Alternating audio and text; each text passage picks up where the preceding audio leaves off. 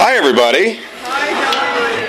Hi, um, hi, Alan. Hey, Jon. Thank you for joining us. Uh, I was we were just we were talking upstairs a bit. Um, that was a lovely introduction, by the way. So you know everything you need to know about both of us. So you most of you can probably just leave Yeah. because it's going to get wonky, and we're going to talk about TV for a while. Um, which is exciting, and, and I was talking with Alan upstairs a little bit, uh, and and you can probably say exactly what you said to me up there. But we were talking about what a great time it is to be alive if you like television. Very important caveat. Yes.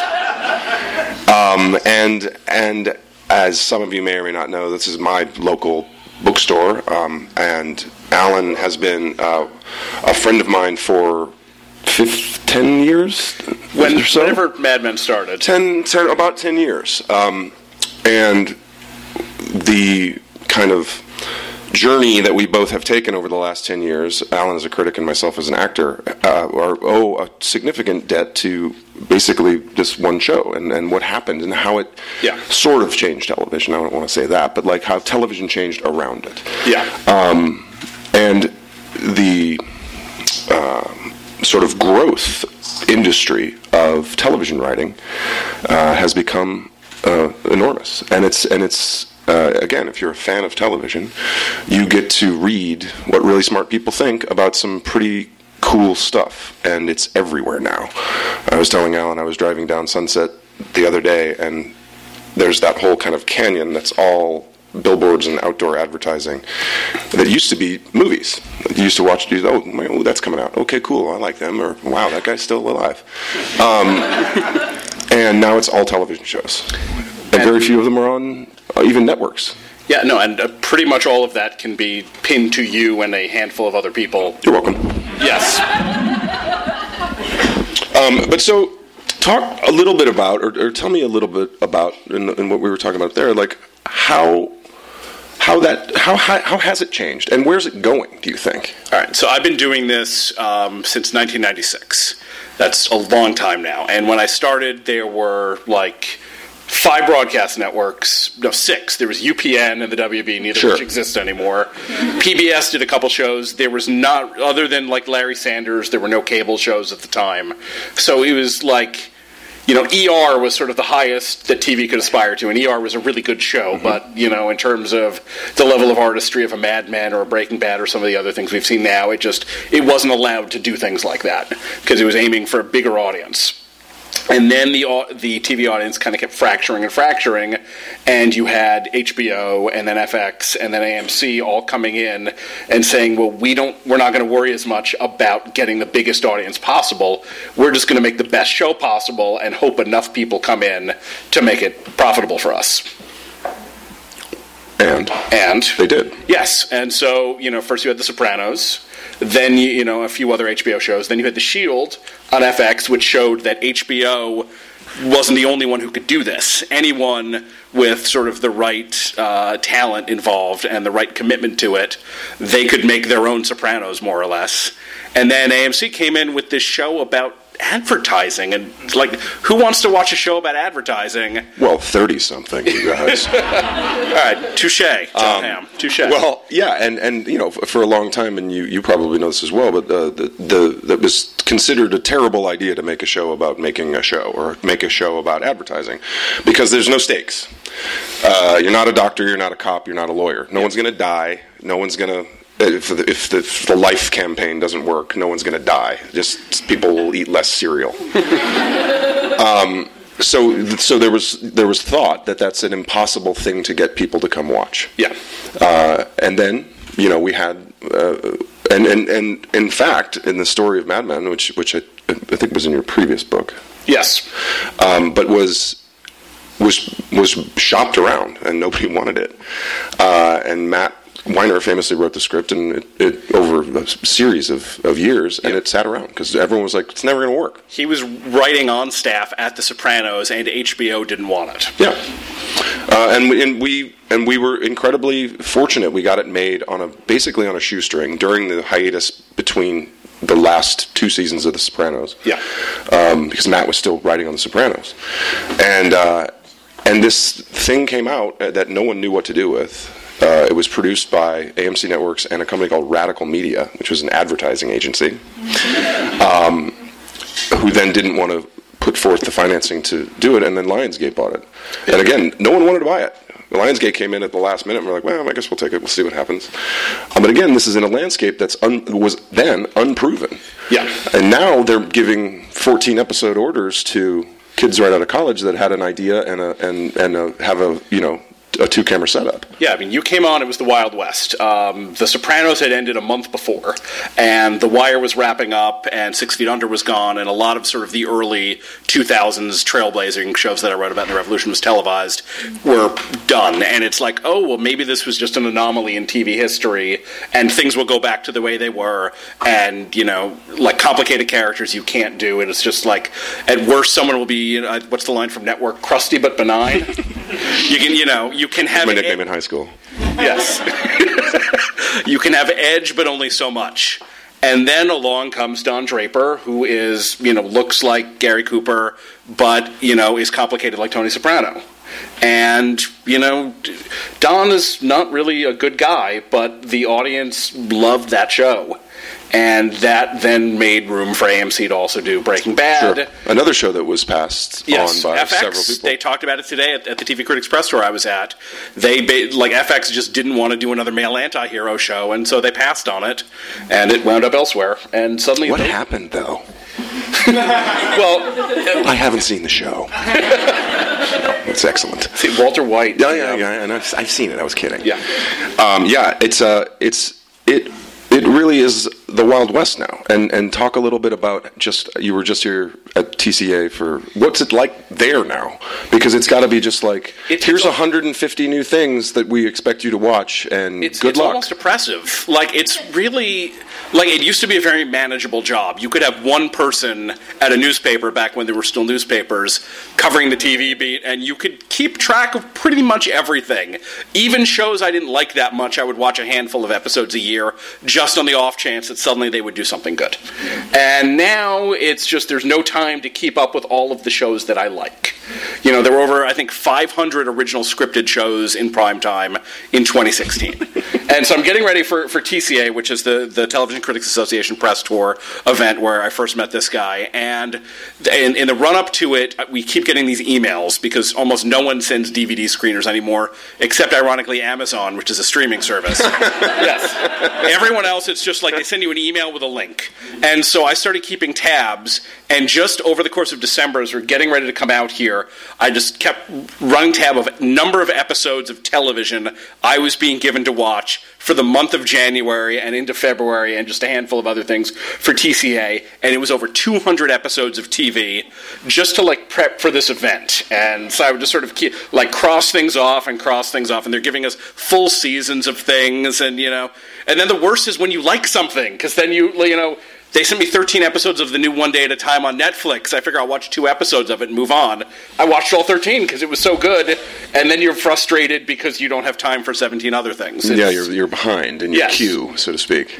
you know, it should never be a good thing when you're slightly relieved something's bad. like I, because that that's not good for the job. But I mean, Andy Greenwald here is here in the front row. You felt that, haven't you, Andy? It's too much. Yes, it's it's way too much. And so something's like, oh, this show isn't good. Oh well, that's that's one less thing I have to set the DVR for. Cross it off and moving on. Exactly. Um, so, wh- where do you think it's going then? Because it, it's it seems to we've reached critical mass. Yeah. Peak television, as the phrase goes. But like, w- they're not going to stop making it, uh, and there's going to be more streaming services, Yeah. and it's it's never been easier to watch TV because we can watch it in our on our phones in our pockets while we drive. Yeah. Please don't do that anymore. I've seen like four people do that, and it's raining out there, and it's very dangerous. Um, but it's it's never been e- it's never been easier, but it's never been more impossible in in, Yeah. in, in, in the ways that you des- Well, no, describe. you know we uh, at, at Uproxx we do this television critics poll and we gr- ask about fifty or sixty TV critics around the country like give us your ten best shows of the year and your ten best new shows and we'll add them up and we'll see what the critical consensus is. And I start looking at the ballots. There's shows I haven't heard of, and it's my job to watch TV. So you know, I feel for the people who are like just trying to find good stuff, or worse, the people who are doing good stuff and nobody can find it. Right, because it's just buried under an avalanche of other things. But it really like if you look Stranger things, maybe. if you look at like what AMC was before you, it was the second-rate like classic movie channel that nobody liked because they had commercial interruptions and Yeah. their library wasn't as good as TCM. right. It was what you watched when you didn't have TCM. Yes, or you just needed to watch The Godfather for five minutes. you know. Then along, yeah, before the commercial interruption. Then along comes Don Draper, and suddenly, you know, they're one of the high class places on TV, and like you put that channel on the map. And you know the Shield put FX on the map, and that's the thing now. It's like as people are trying to get noticed, whether it's a channel or a streaming service or like a video game console that's starting its own entertainment network, which is a thing that's happening. Like you need- PlayStation Network, what is it? yeah, PlayStation Network. They did, uh, I think, Powers, which was a comic book show. Um, Wow. and- yeah. And it's just like that's the way you get noticed is you do a show and uh, like in theory people like me write good enough things about it that someone says oh I have to get a PlayStation or I have to subscribe to Amazon to watch Transparent or Right. you know I have to make sure my cable system has Sundance so I can watch Rectify. Right. Well, it, it, talk a little bit about the, the kind of arrival and then explosion of, of, of blog culture as well. Yeah. And what happened, um, and I that's another way that Alan and I got to know one another is I would read his blog, uh, not only on my show because I'm a horrible narcissist, uh, but on all the other shows that I liked because I kind of wanted to have what we used to call like water cooler discussions, and it became the the like the, a check in like what's what did Alan think, Yep. and you would read the thing and then you'd read the comments and and like unlike most comment sections, it was a mostly civilized place where people had Yeah. hilarious, often hilarious discussions. And they were usually smarter than me and figured out stuff Often, and, and often, yeah. And the great thing about doing it for my own show is that I knew what was going to happen, and watching people try to kind of guess and figure it out. Yep. And very few people getting it, but very a lot of people having cool ideas. Yeah, yeah. Don's Jewish, that sort of thing. Yeah, I remember that one. That one had a lot of. That uh, had legs. That one had legs. Yeah. and the certainty, the, internet certainty, is my favorite thing. Like, no, he's a Jew. Yeah. Yeah. Fatty sixty nine says it. So Yeah, internet fan theories are, are the worst. And what's bad is right now we got a number of shows that basically like live to feed internet fan theories. So it Well, only- sure. So it, embolden, it emboldens everyone to think of like a TV show as a puzzle to be solved when Right. that's not in theory the way you should be watching. well, it's it's a way to It's watch. a it. way. It's just Um, it's not my favorite way, certainly. But uh, talk about having that kind of. I don't want to say it's like a secondary career, other than being a television career. But now you're sort of like a blog star, blog presence. Uh, and is that do, do those are those things now kind of uh, inseparable in some way? Yeah, I mean, I had started. Uh, some of you probably know the story, but it, I was in college when NYPD Blue was on. That was a great ABC cop show in the '90s with Dennis Franz and Jimmy Smits. Holds up, by the way. It does. The first, Still very good. I watched. I watched an episode in preparation for this. Not at all. I was lazy. it was on like the Audience Network or Yeah. something. Uh, Heroes and Villains, I think, whatever. maybe that was it. called. And Yeah. it was unbelievably good. The writing was unbelievably good. Yeah. Like David uh, Milch Milch. Bochco, right? Yeah, Milch and Bochco. Ah, it was. Check it out if you haven't seen it. It's worth it. NYPD, Blue. So Dennis I'm, Franz, Jimmy Smits. Yeah. So I'm obsessed with this show. I'm a college sophomore in West Philadelphia. It's not really like the speed of the average undergrad at Penn. And so like I couldn't find anybody to talk about it with me. But there was this thing called the internet, and we had like just all gotten email accounts, uh, and I went on what Usenet, which was the old version of like online message boards, where I met my friend Des, who's sitting in the second row there, and like I had to go there to find people who cared about the stuff I did. And one night, someone said, "Hey, I missed l- this week's episode of NYPD Blue. What happened?" And I wrote like a little recap of it in the middle of the night because I didn't want to study for finals. And like people said that was awesome. And these were people, most of whom had seen the episode already. They just liked hearing about it again. And I said, hmm, that's interesting. And I did it the next week and the next, and I kept doing it. And that's eventually how I got my job at the Star Ledger. Uh, and then I went away from it for a while, and I was just a traditional newspaper TV columnist, and I would review things before they debuted. But we were the hometown paper The Sopranos, and so there was always a demand for us to write about that show. And eventually, after a while, I would start when a character died or when they did something big. I would say, all right, I'm going to come in and Monday morning I'll write a column for the Tuesday paper about what just happened last night. And those always got such a bigger reaction than anything I wrote about a show before it premiered, even if it was a returning show that people loved, that was huge. I'm like, people like to talk about the stuff they've already seen. And so finally, in like 2005, um, I was just bored one day, and I said, I'm going to go back to doing what I did in college, and I'll start up a blog, which was a thing that now had a name. And so I basically, like you said, it was a second job that nobody was paying me to do mm-hmm. that was eating up at least as much time as the newspaper column, and I started doing it, and eventually the two merged. Well, and you had, I guess, this this amazing generation of, of writers that you were sort of at the forefront too, between you and Maureen Ryan and uh, Tim Goodman and Matt Zoller and like all these and James Poniewozik, like all these guys that are guys, guys and girls, whatever you know, um, people. Yes. Who who really started digging in to kind of theory about about television and television criticism and writing about it in lots of different ways. So you know, Poniewozik you know, can write about sort of the, the political right. meaning of something in a way that I really can't. And I can get it really like the nuts and bolts of why this worked and why this didn't. And really, like with Mad Men, go into theme and things like that and really dig deep. And so there's just what was discovered was there's so many different ways to write about television. And a lot of my favorite writers these days are people who write in a way that I never could and look at it through a lens that I just can't. And it's so exciting. And, and you're, you're I think it. I think this sort of rising tide has lifted all boats, and in yep. many ways, we talked about it a little bit upstairs. But in many ways, we have this kind of strange inversion of the television and the film worlds, yep. where film is pretty much at this point about repurposing intellectual property to make something into a franchise, like Winnie the Pooh, but it's an action series. he's or, got a know, machine gun. He's got a yeah, he's an angry Winnie, or you know, someone's going to make this movie. I guarantee you. Um, uh, but th- that that that machine has kind of turned into what used to be like network television. Yep. Like the, reach the m- most money's no object and and release the, the, broadest version of it. Yeah. And what happened in you know in the 70s in the film where in where film was considered to be like cool and artsy and edgy and you could do things that were weird and off the off the that's TV now. Yep. And the writers are writing about the cool things and the interesting things, yep. and that's TV now.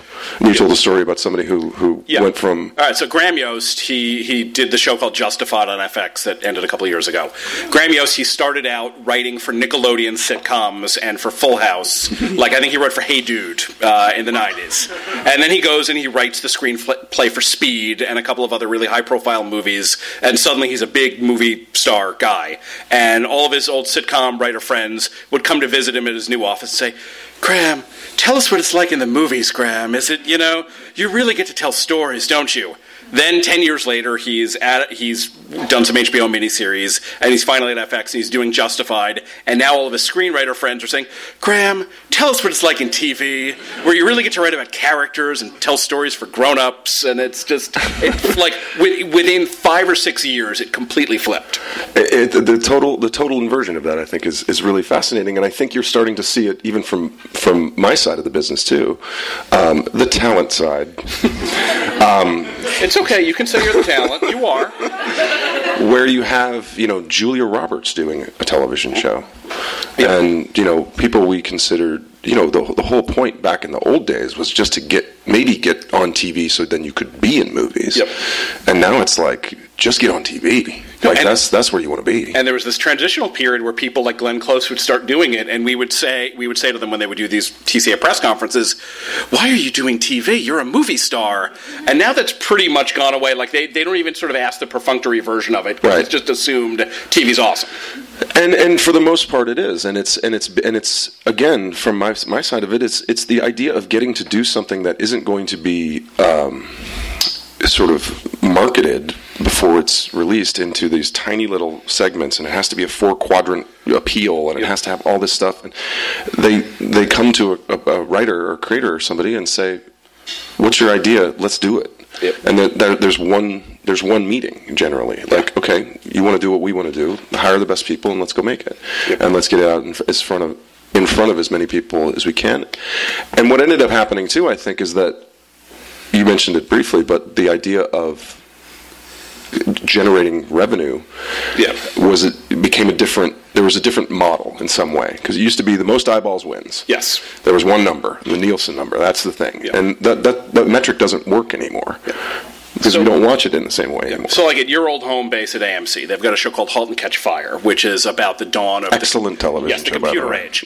Nobody watches it. It is the lowest rated show in the history of AMC. It's one of the least watched shows in the history of television. It's going to run four seasons because AMC owns the show, and therefore they can make a lot of money selling it to Netflix and other Eventually, places. right. And sort of like that's the new. It- It's not so much about the initial run; it's about owning something and having it in a library so you can make money off of it forever. Yeah, it's create, creating content, owning the content, and, and, and all of that. And what also ended up happening, and I read an article about this. Uh, it's funny you talk about like the beginnings of the show and, and of Mad Men and, and watching what what we used to have like boner pills and like that headache stuff that you put on your forehead directly on the forehead. um, those were our ads the first season of Mad Men. it was like the ex- weird Extenze guy who's super happy, and you're like, "Ugh, what are you eating? Uh, and then the second uh, season, second season, it was Heineken and Mercedes Benz. And By the last was- season, it's all ads narrated by you. and then yeah. now it's maybe go to H and R Block if you have a chance. I don't know. Get your taxes won. Um, so that started happening, and and and again, you know, we were we were being told that the, we were hemorrhaging money and we were losing money. We had to cut our everything and blah blah blah. But there, an article came out about how the new kind of paradigm on what advertisers are willing to pay. Yeah. And because of DVRs, and because of uh, another thing that didn't exist back in the old Yes. blog writing days, uh, because of the internet, there this Nielsen number was getting less and less relevant. And what, what took its place was this thing called uh, a CPI or something, a, cultural penetration index. Publicis came up with this, which if you don't know what Publicis is, it's a massive conglomeration of massive advertising agencies. Um, and they do wonderful work. um, but they came up with this new metric. And season two or three um, of our show, which was very low rated, never got the big numbers, the big things. Our CPI was second in the country to American Idol. so it went like American Idol, Mad Men, and and you know, 30 million people a week watched American Idol, and two million watched ours. But people talked about her in the same way. Yeah. And that became the new currency. And I think we have you to thank for that. Not exclusively. Yes. don't get me wrong. I don't, I'm not going to get a big head. or blame, whatever. No, but and also just like again, it put AMC on the map. I mean, the original idea for the, doing the show was they needed an excuse. They needed a show that would keep that would make customers complain to the cable company if the cable company tried to drop AMC. Right. And so once they had you, they were sort of invulnerable and it gave them freedom to do lots of other things. And now they have The Walking Dead. Another show they own. Yes. Lock Stock. And they make a lot of money off of that. They certainly do. They, they've told us all about that. um, looking toward the future, what what do you think? What do you think is coming? Like, what's? I, I, I talked about it a little bit before, but like, it, it, are we gonna have? Is it gonna crash and burn? Are we gonna? It seems like it's unsustainable. It just because again, there's too many shows. When even I can't keep track of all the things that exist, something has gone awry. But at the same time, like everyone keeps rushing into the business, and they need these shows to get noticed in the first place. So. I don't know. At a certain point, it feels like the bubble has to deflate at least a little bit. Sure. But you know, Netflix alone keeps like producing 80 shows, 90 shows a year. So Well, what? So I'll put it to you this way: What do you hope? What do you hope it looks like in the future? Um, I, I mean, just selfishly, I hope it's a little bit more manageable. That's entirely, but that's entirely selfish because one of the great things now is that like there's a perfect show for everyone out there. If you in this group right now do like can't find a show that you love, you're not looking hard enough because there's something for like every taste and everything.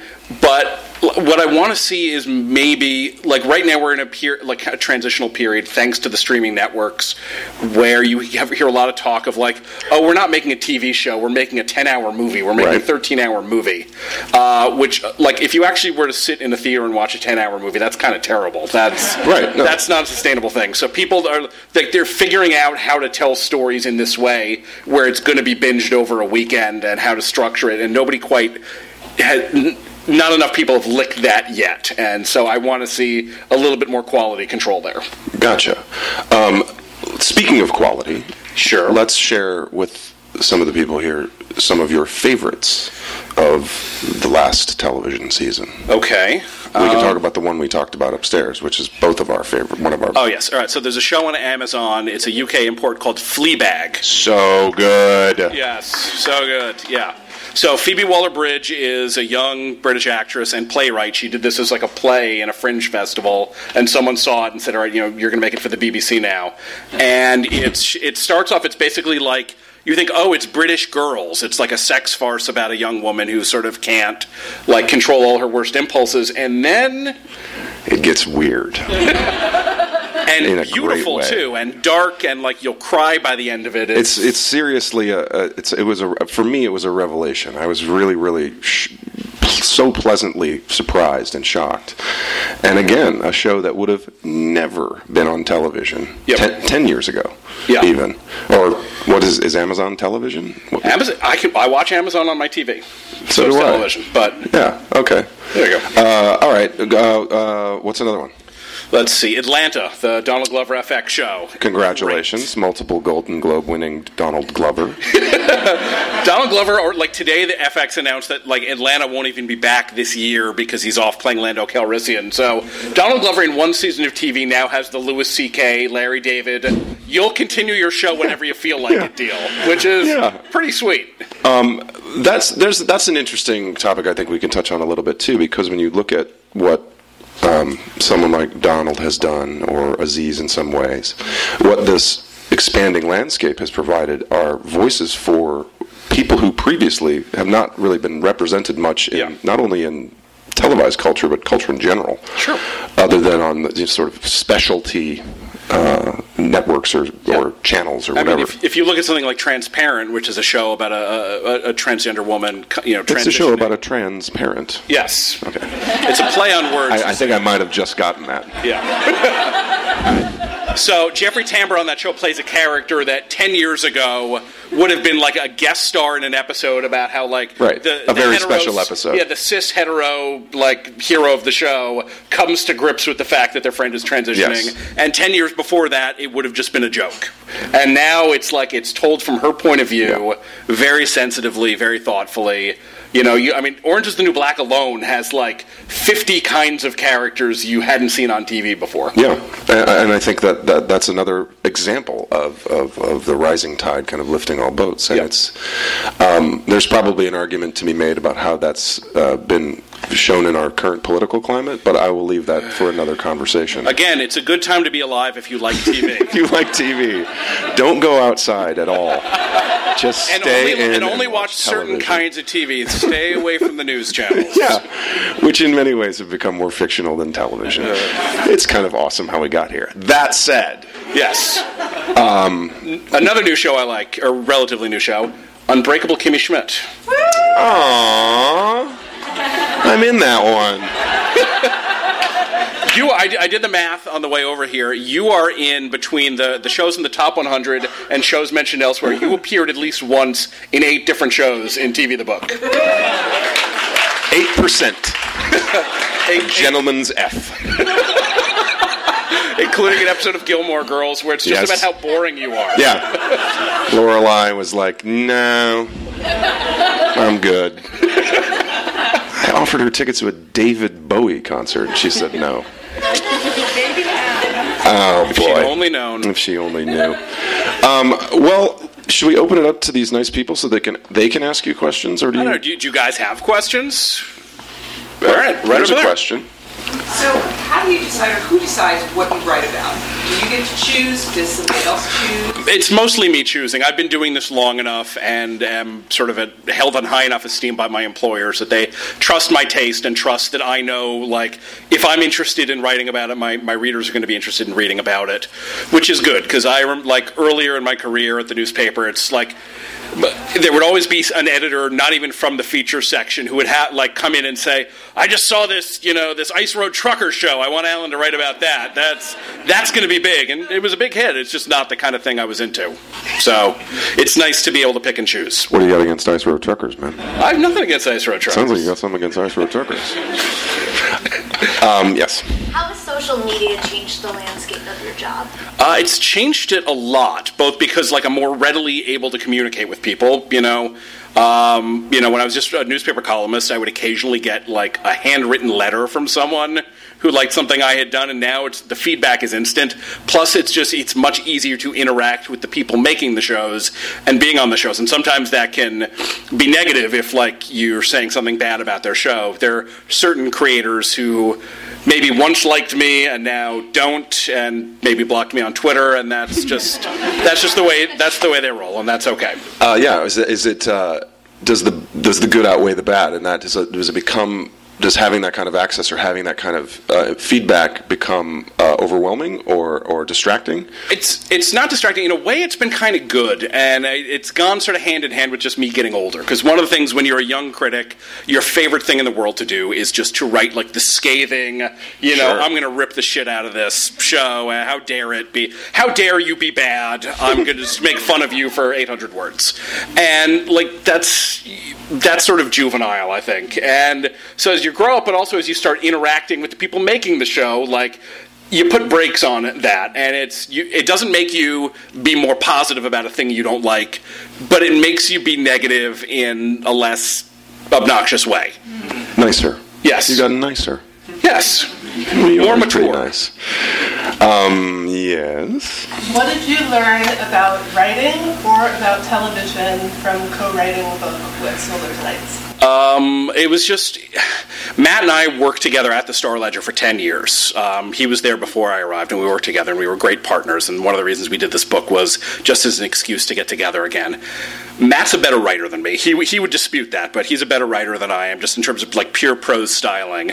And so it was always so exciting, like when I when we had a Google Doc that we shared as we were working on the book, and suddenly I would open it up one day, and suddenly you know there's a thousand words on the Larry Sanders Show by Matt, and I'm reading it, going, "Oh my God!" Like I love what he says about it. There's an essay towards the back of the book about the Good Wife, where in one paragraph he made me understand the Julianna Margulies character much better than I ever had over like seven seasons of watching it. So She was a really good wife. she was, right? she was okay. Yeah, I'm she was good at other Yeah, I things. saw, I saw the show. She's Yeah. a really good wife. So it was just it was fun to read his thoughts and to see sort of the way he was writing. It was it was great.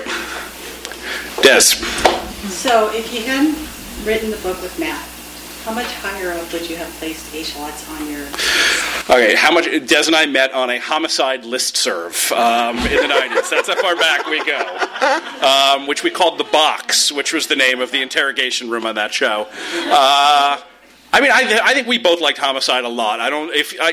If you were to look in the index, I don't think his score is appreciably different than mine. So that finished somewhere in the top 30, 35 or so, and that's probably where it would have been anyway. So That's a really good one to show. talk about when you talk about network shows that tried really hard Yeah. to do something different and how hard it was to do anything different. Yeah, and, and- that was an incredibly talented group of people that worked on that show. Andre Braugher, and it was like based on a book by David Simon, who wrote for the show later and Tom obviously did Fontana. I mean, these were all yeah. huge. Uh, uh, I can't remember all of the producers on that, but there were there was a Barry Levinson. wildly, wildly talented group of Yep. people.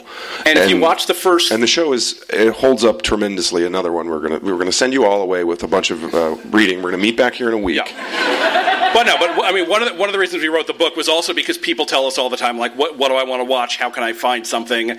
And like, because you have access to most of the greatest shows ever made at a push of a button, we're like, here, here's here, take this book, list. and you can find something. Yeah. But with Homicide, it was interesting because, like, for the first thirteen episodes or so of that show. That's about as good as network television drama has ever been. And then slowly but surely, like NBC kind of chipped away at what made it special in order to try to make it more successful. And it never really worked, and it was never a big hit, but it was always sort of more generic and prettier. Yeah, it became a camel designed by committee, or whatever so- they yeah. say, a horse by And committee. suddenly, like, there's helicopter chases, and you know, um, you know, Clark Johnson's Keep part- going. Clark Johnson's partner is now a former beauty queen, things like that. Sure. So, Um, uh, talk a little more about about in the social media aspect. Do you think uh, social media and then the inter and the and the direct communication with kind of both sides of from the viewer to the creator? Do you think like this, this idea of sort of fan service has been has been? It uh, it can be tough. I think I certainly have interacted with showrunners who said, like, I made a mistake. I was responding too much to sometimes something that I had written or just something they were seeing on Twitter or whatever. Like, literally, a creator has blamed me for killing off a character on the show who was beloved by the audience who I didn't like. So, um, but yeah, like so, it's almost like Twitter has has, has taken the place of sort of weird network notes. when you talk exactly. But, like, okay, so. Matt Weiner, I'm assuming, was never on Twitter. I don't think so. Yeah. And thank God. Yeah, so so Matt, the, Matt, David Chase, a few other like of the the creators of the great shows really shun all of that stuff and are just I'm going to do what I want to do Yes. because I have uh, a creative compass and I trust it and I don't want to hear what anybody else has to say. But then there are others who are out there and really listening, and sometimes that can be useful. Sometimes like if you're doing something wrong, like if you think you're tell like this character is sympathetic and everyone hates them, that can be useful feedback. If you think this is a mystery and everyone's figured it out already, that can be useful feedback. But for the most part, I kind of tend to. I don't like creativity by committee. I want a show Sure. made by someone and they know what they're doing. And some, sometimes it's just going to be a mess, and that's the, the price of it. Well, and no one sets out to make bad television. Yeah. No one's uh, no one puts pen to paper or stares at an empty screen and goes, you know what? I'm going to make a terrible TV show, average and boring and dumb that no one's going to like. I mean, everyone's like, no, this is going to be great. It's going to be great. This is going to be a show about two guys who cross dress to get jobs as farmer girls because of the man session. It's going to be awesome. Be amazing. This was an actual show. It was called Bosom Buddies. No, work it. Oh, Bosom buddies, they were cross dressing because they needed a rent controlled apartment. because that's what you do Yes. when life brings you rental issues. Yes. You make an incredibly difficult lifestyle choice A to piece, solve them, a piece of IP soon to be turned into an action movie. or a musical. Yes. Again, two ideas that will probably be pitched tomorrow morning somewhere. Um, yes. Uh, can you talk about how nothing really dies, or at least everything comes back? Yeah, I mean that's a that's a definite thing that really changed. Like there was a long time where I would always sort of a show got canceled, a beloved show, and I would get all these emails and calls and things saying, you know, can we bring it back? Can we bring it back? And I would say, no, it's not coming back. That's just not it's not the way it works. Now everything comes back because one of the ways in which people are dealing with the glut of the crippling amount of choice is you come up with a familiar brand or ideally a familiar brand with the familiar people involved. So you get a little Gilmore Girls revival or Fuller House or X Files or you know next sometime this year Twin Peaks, and you know hopefully that's. That becomes easier for someone who's struggling to find something to watch to say, "Oh, I know that. You know, I, I remember, you know, DJ Tanner, and I'm to go over there now." so, but it's it's hard. I think. Well, like- even the idea, even the idea of getting a television show canceled and that having and that being the end of the line. Yes. Like I remember that was like the world's worst thing that you could ever hear as Yep. a as an actor or a writer or a producer. It was like you're canceled because it means you're done. Now it means.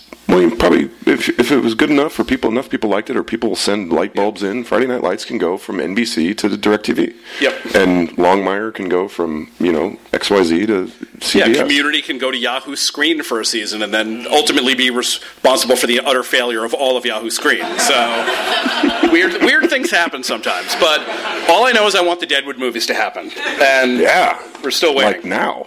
Um, Well, we have the first one. We're going to show. Okay, all right. Ten, okay, ten years from now. Um, AMC calls you up, says we want to do like you know '80s, the, the actual '80s Don Draper, Mm-hmm. not the Twitter feed. what do you say? I say no, thank you. That's a very smart choice. Yeah, I mean, I think I think it's also um, it's it's it's an interesting thing, and and Matt Weiner would talk about it when he talked about Mad Men. He says, "I want this to have an ending. I want Yeah. this to end." Yeah. um, because like every one of these books in here, it's that the, the, the, there's a satisfaction in turning the final page Yeah. and being like, it's done. And now I now I'm going to go read another one and, and look at another one. And also, I mean, I think like TV's kind of alchemy, and there's it's the great shows are made in a specific time, Yes. in the lives of the people making it, in the lives of the people watching it, in the lives of the country in which it airs. Yeah. and like and you t- and you sort of port it into the present. And even if all of the same people are involved, it's never going to be the same. You know, Gilmore Girls, where Alexis Bledel is an adult, is not Gilmore Girls, Right. where she's a teenager. X Files in the age of the internet is not, you know, X Files in the 90s. In the age of Mythbusters, Yes, exactly. you could just ask the Myth, Mythbusters guys and be like, "Is this real?" And they're like, "Oh, let's check it out." And, and Scully and Mulder, it turns out they're no, they're, they're not. They're not aliens. All right, I think I saw a hand towards the back somewhere. Yeah, right that back there. Be loud. So, um, you had talked about how cable TV provided sort of an initial breeding ground for premium TV. But as people, more and more people start cutting the cord, especially the kind of people who watch premium TV, where does that take you? I mean, is it easy to discover a whole bunch of new shows when everyone is subscribing to like 12 different streaming options instead of one? It's it's hard. It's hard, and like no one, no one's watching the same thing. No one is watching the same thing on the same schedule. But also, when you cut the cord, you're sort of taking away a revenue stream from the business that gives you the shows that you enjoy. Right. And if like cable had been a la carte, a re- like in the day in the days before Mad Men, AMC probably would have ceased to exist. Sure. AMC only stuck around because of the cable bundle, and so everyone had to subscribe to it, and they got subscription fees. And therefore, it was around long enough for, for Josh Sapan to say, "Let's go find a script," and they found it, and then they find this guy over here. Um, no, that's you, Joe Oh, me. Oh. Yes. Um, so, and you know, shows. People say I'm going to wait for the show to be on Netflix or wait for the show to be on Hulu and I can binge it. But sometimes what happens then is the ratings are not high enough for it to survive to that point. So, yeah, Terriers is a great example of that. That's this show that was on FX, Private Eye show with Donal Logue, Michael Raymond James. That was just wonderful. Ted Griffin wrote that, right? Uh, yeah, Ted Griffin wrote that. Yeah. Nobody watched Terriers, and like, and I see in Ted Griffin and Shawn Ryan's Twitter feed. Yes, no, a few of you in the audience watch. Yes, Andy, Not you literally Terriers. nobody. I mean, you guys. Okay. All right. Well, we'll do a sing along of the theme after. But the point is, all the time people will tweet at Shawn Ryan, one of the executive producers of the show who created The Shield, and say, Man, I just found Terriers on Netflix. It's so awesome. Why isn't it around anymore? And Shawn will write back, I'm glad you liked it. It's not around because you didn't watch it until it was on Netflix. There you go. That may be the thing. That may be the one thing that you know this this idea of of a generation of people who have now grown up with broadband access to internet and streaming and, and have never known a world that didn't exist without a DVR Yeah. or without time shifting in some ways. That those that move toward streaming might be the thing that gets the universe to stop expanding and maybe contract a little bit. Uh, perhaps. It's up to you guys. Uh, further, We, one more we got question. time for one more, so if someone has a really good one. Ooh, ooh, in the corner. All right, in the corner over there. You mentioned like the satisfaction of an ending. Do you think more limited series could like solve peak TV crisis? I, th- I think that's good. What we've what we're seeing now is shorter runs. We're seeing anthology shows because there's a lot of shows that like if Homeland ends after one season, like with Brody blowing himself up, that goes down as one of the great seasons of TV of all time. If Dexter, which I think I write about in the book, runs two or three years, Dexter goes down as an all-time great show. Instead, it sta stuck around for eight years and he became a lumberjack. Um, so, also a true story. Coming this fall on Showtime, Lumberjack. so yeah, there's like definite endings are good, and it's the the ecos- the TV business model was originally you you run and you stay on the air as long as you are profitable. It doesn't matter if you've run out of story. You know the the creators of the showrunners of Lost had to argue with ABC to get them to let them end the show because they knew that they were going to run out of material eventually. You know Battlestar Galactica was the same way with sci-fi, and now there's more flexibility in that way. But there's still a lot of shows that stick around. Uh, at TCA the other day, uh, Fox paneled the revival of Prison Break. Prison Break ran four years. They broke out of the prison at the end of the first one. yeah, at a certain point, it's really not Prison Break anymore. It's just sort of like running around. In, in one of the later seasons, they broke into a new prison just so they could break out of it.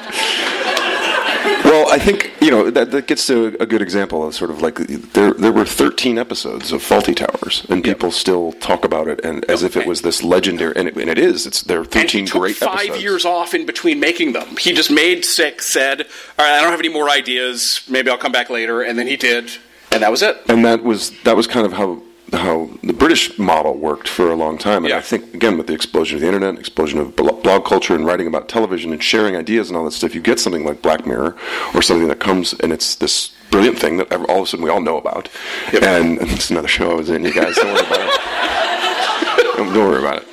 Um, but uh, it's uh, that I think we I think we've learned something uh, about uh, we as a, sort of American television learned something from from the Brits in that sense of like that can work.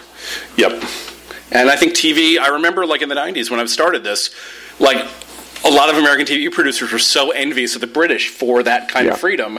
And now American TV creators have virtually every freedom they ever could have imagined and some that they couldn't. Like the idea that you're going to make a show and release all, the whole season at once and people can all watch it all at once and shut out the rest of the world to just enjoy immerse themselves in the story you've told over a day. It's like that's you know, that's a miracle. That's the tablets being brought down from the mountain. And as to sort of wrap it all up, how do you, how do how do you uh, how do you write about a full season of television coming out like without spoiling it for people? Like what what episode are you on of Stranger Things? Well, I'm on three, and I've, well I have to watch all of them because I have to write about it. It's hard. I mean, you know, I sort of made my name writing like weekly episode recaps of things like Mad Men, and that you can't really do that for streaming shows. I've tried a couple times, like with Orange is the New Black. I would review it like two episodes a week for about six or seven weeks after it debuted, and by the time you get three weeks in. All the commenters are saying, "All right, I've forgotten every detail about the episode you're on because I watched it Right. the weekend it debuted." And so eventually, what I did was I just I write two things. I write it before it debuts, and then after I've seen all the episodes, I write a second thing with spoilers to varying degrees about what happened over the course of of these episodes. And like I just leave it there, and it's like you re- you can read that whenever you're done. So whenever you finish Kimmy Schmidt season two, you can read Excellent, you guys.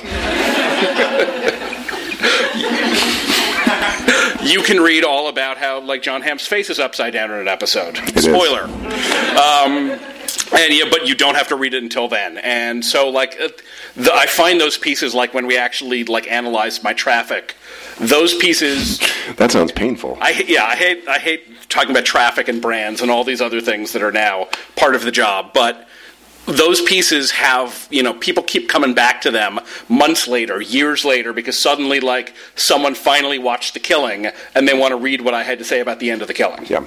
Well, we as I think human beings like to get together in groups and talk about things and share ideas, and I think this has been a perfect example of that. On that note, I will say thank you for being here, and I will say thank you to you for being here. And I My would like to Alan and I would like to say thank you to Jon Hamm for being here.